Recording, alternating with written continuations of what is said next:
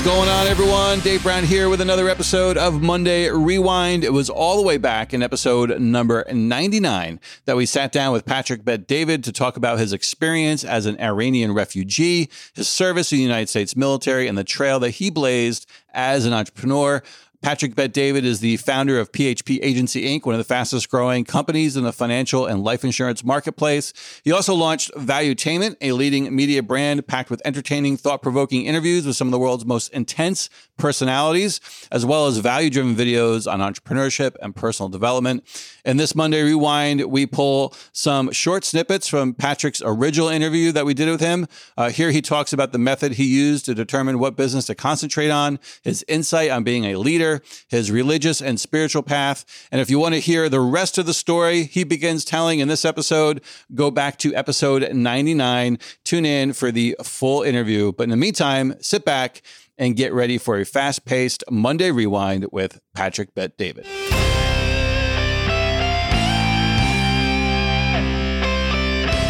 You're listening to the American Snippets Podcast. Let's start first with your company, PHP Inc., to give people an idea, maybe people who have not heard of you, um, which I don't think there are many, but just in case, let's talk about your company now and what you're doing with it.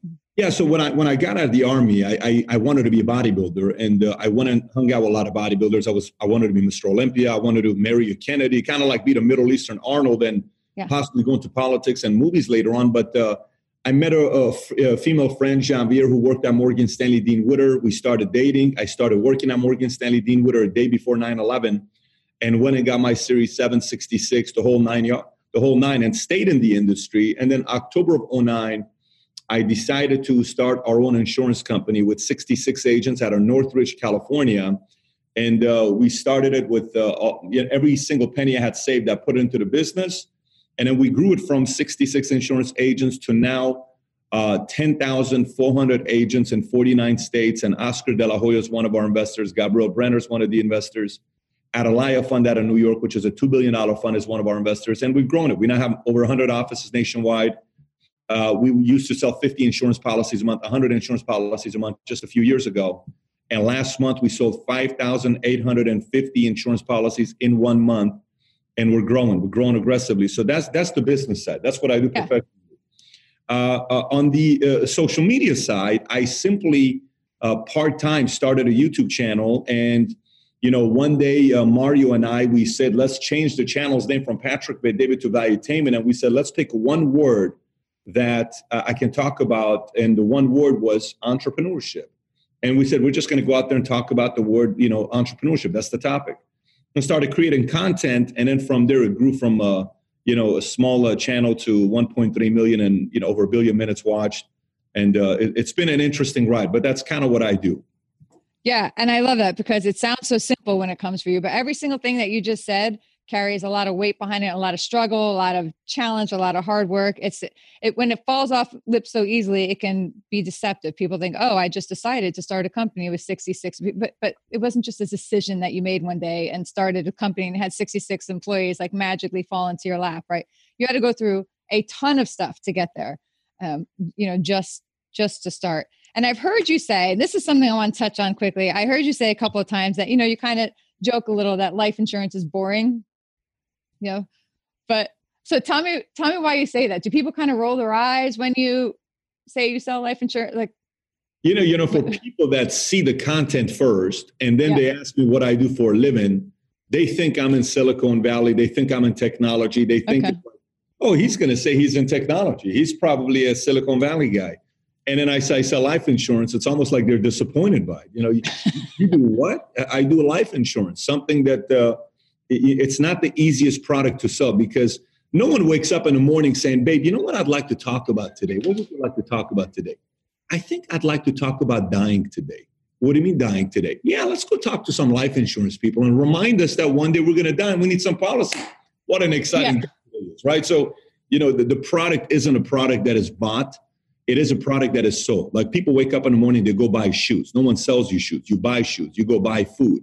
Yeah. You go buy clothes. But you don't buy insurance you are sold insurance so it's a bit of a tough product that to to market but uh, yeah I, I, kind of fell in love with the business because what i noticed with the business was it's almost like uh, um, you know, everybody chases the next hot, exciting thing. One of the best things I learned uh, 14 years ago, 15 years ago by a mentor of mine, he said, go to an industry where there's problems, be the solution, fix it, you'll be wealthy, and you'll be a hero.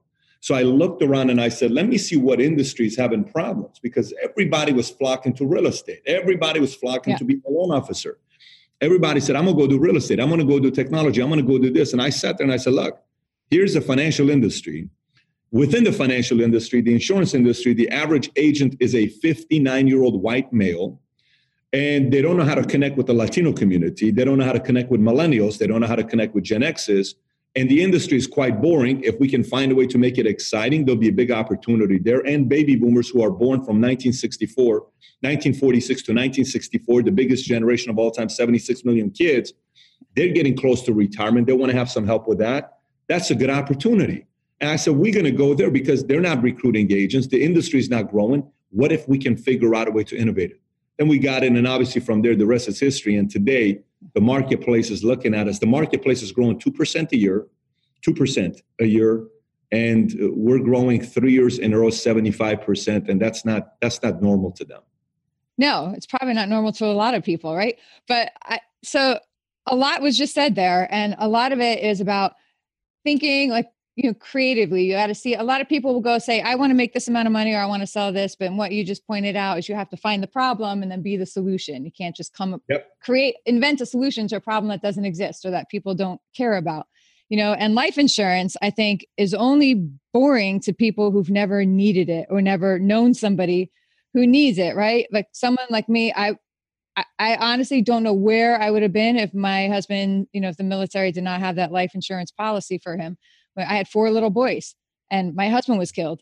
And, you know, and I couldn't necessarily continue my job as four little boys and, you know, and a, and, and a husband that was just killed. Right. So um, that life insurance policy is what gave me some year. It gave me time. It gave me time to kind of breathe and be like double parent for my children, you know? So uh, maybe before you know, when I was in my 20s or early 30s, I wouldn't have ever had life insurance. That's for old people, right? That's for stuff that but I, I love what you're doing and i hope that you reach more and more and more people because i will tell you you don't want to think about it right? But when you need it and that worst thing happens the last thing you need to be worried about is paying your mortgage.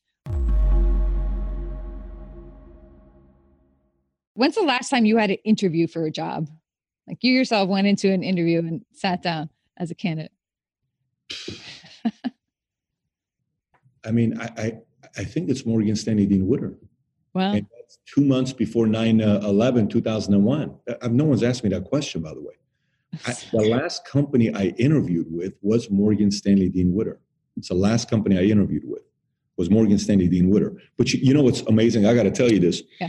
So, so a lot of times when when someone asks, so what is it now that you interview people and you're everyone's boss and you're this and you're that, and so I sat down one of my guys that uh, we were going through, and I had a meeting with our executive team, and I said, "You guys realize everybody in this room can be fired. I hope you realize your job is not as safe as you think it is." And everybody was quiet for a second because I wanted them to simmer on that. I said, "I want you to know this is not a threat, even though it sounds like a threat. Let me explain." I said, "None of you guys get fired more often than I do." So here's what I mean by none of you guys get fired more often than I do. Every time a customer leaves us, that is a form of firing me. Every time an employee leaves us, that is a form of firing. Every time an agent leaves us, that's a form of firing. And every time a carrier decides to change and go to another place, that's a form of firing. I said, and if I don't do my job as a CEO, you will not be here at the company. You'll go somewhere else. You're firing. So indirectly, I'm in the job of retaining and making the company better all the time because I'm being interviewed every day. Whereas for job interview, you only interviewed one time. When you become a CEO, you're interviewed every day. People are watching every single behavior you have, everything you're doing, how you handle finances, how you handle victories, how you handle a loss, how you handle criticism, how you handle defamation of character, uh, how you handle a setback, how you handle uh, uh, uh somebody that's trying to bully you around and push you as a competitor. But uh, when you ask me the question about interviewing people, you know, it comes back knowing that today, like even our uh, C suite executive that we have, our COO. Her name is Alice. Alice was the former COO and director of operations for Pac Life. Pac Life is a couple hundred billion dollar company. She was there for 22 years. And she's got a beautiful home at La Quinta. Her husband was a former baseball player who used to be in the major leagues. He pitched to Pete Rose, and they made a lot of money through insurance. But I wanted them as a COO. And she's retired. She's done. She's in her 50s, but they've already made their tens of millions of dollars. They're not like, hey, we need this job because we need another salary. I called her up and I spoke to her. So it's not really she's interviewing for the job. I'm interviewing, she's interviewing yeah. to see if she wants to move her family, her and her husband to Dallas. And then after multiple interviews, she finally agreed to come out here and move to Dallas. So it, the higher the talent and the higher the people you want, they're interviewing you. So I'm getting interviewed all the time. It's just a different kind of an interview than a job interview. I don't know if that makes sense, but it's a different way of thinking about it. Did I see correctly that you even got kicked out of Bible school when you were six years old for for questioning things? Absolutely. Absolutely. My Bible study, uh, eventually, we would sit there and the teacher would make the mistake and ask questions. Do you guys have any questions? And I was always, mm-hmm. yes. Can I ask you why 100 people died in uh, Tehran last week? And if God really loves people, why would he allow 100 people to die? And, you know, Many of them were young kids. Is God okay with that? And eventually the teacher couldn't have answers for me. That's why, by, by the way, there's a reason why I was an atheist for 25 years of my life. Huh. She couldn't answer me. And then eventually the teacher uh, went to my uh, parents and said, Look, we, we, just can't have your kid in our classroom anymore. He questions every single thing we do. So, yes, I, that was the case at six years old, and not much has changed. Not much has changed. But, but look where it got you, right? So, you said you were an atheist for 25 years. Is that that's changed now? Oh yeah, yeah. I mean, I was an atheist 25 years, and by the way, I am still extremely uh, uh, uh, skeptical because I'm a math guy. Everything to me is math. So yeah. you have no idea when every pastor I've debated that's a brilliant pastor, it always ends when we get cornered in a topic that cannot be addressed, and then they finally say, at the end of the day, you got to have faith. So no matter what I say right now, everything is eventually faith because yeah. there's a part of life where you're betting. Nobody can say I know 100% because you've never died uh, and gone to heaven to see what it looks like. But I will tell you a weird story about what happened to my life. When I was in the army and I scored high on my PT score, they gave the high scorers uh, uh, two days to get away and hang out with this one uh, uh, guy who owned a uh, camp by the lake. And we said, you know, we'll go, no problem. We've been in this boot camp thing for too long. We need a break. So we go to this place with one caveat. Every night we needed to do Bible study with him for one or two hours. I'm like, oh my gosh, please don't bring the Bible out. So we would sit there and he would start talking about the Bible. And anyways, eventually after the whole thing's done, it was like 20 of us at his house at this cabin. We leave. And he pulls me aside. He says, Son, this, this Bible was given to me by my parents December 24th, 1974. I have it till today. He says, I think you need it more than I do. And uh, he gives it to me. I'm like, very weird. I said, thank you for the gift. Appreciate it. And, and I left. So I went back to my boot camp. I'm like, this was very weird. I said, you know what, God, I don't believe you exist, but I'm going to pray. And I started praying. This is what my prayer sounded like God, I don't believe you exist. I think it's fake. I think it's a facade. I think it's an act. I think it's used to get money and all this other stuff from people. But I am willing to pray every day is what I'm going to do. So I started praying three times a day. From 1997 on, I prayed three times a day for 20 straight, whatever it is, just three times.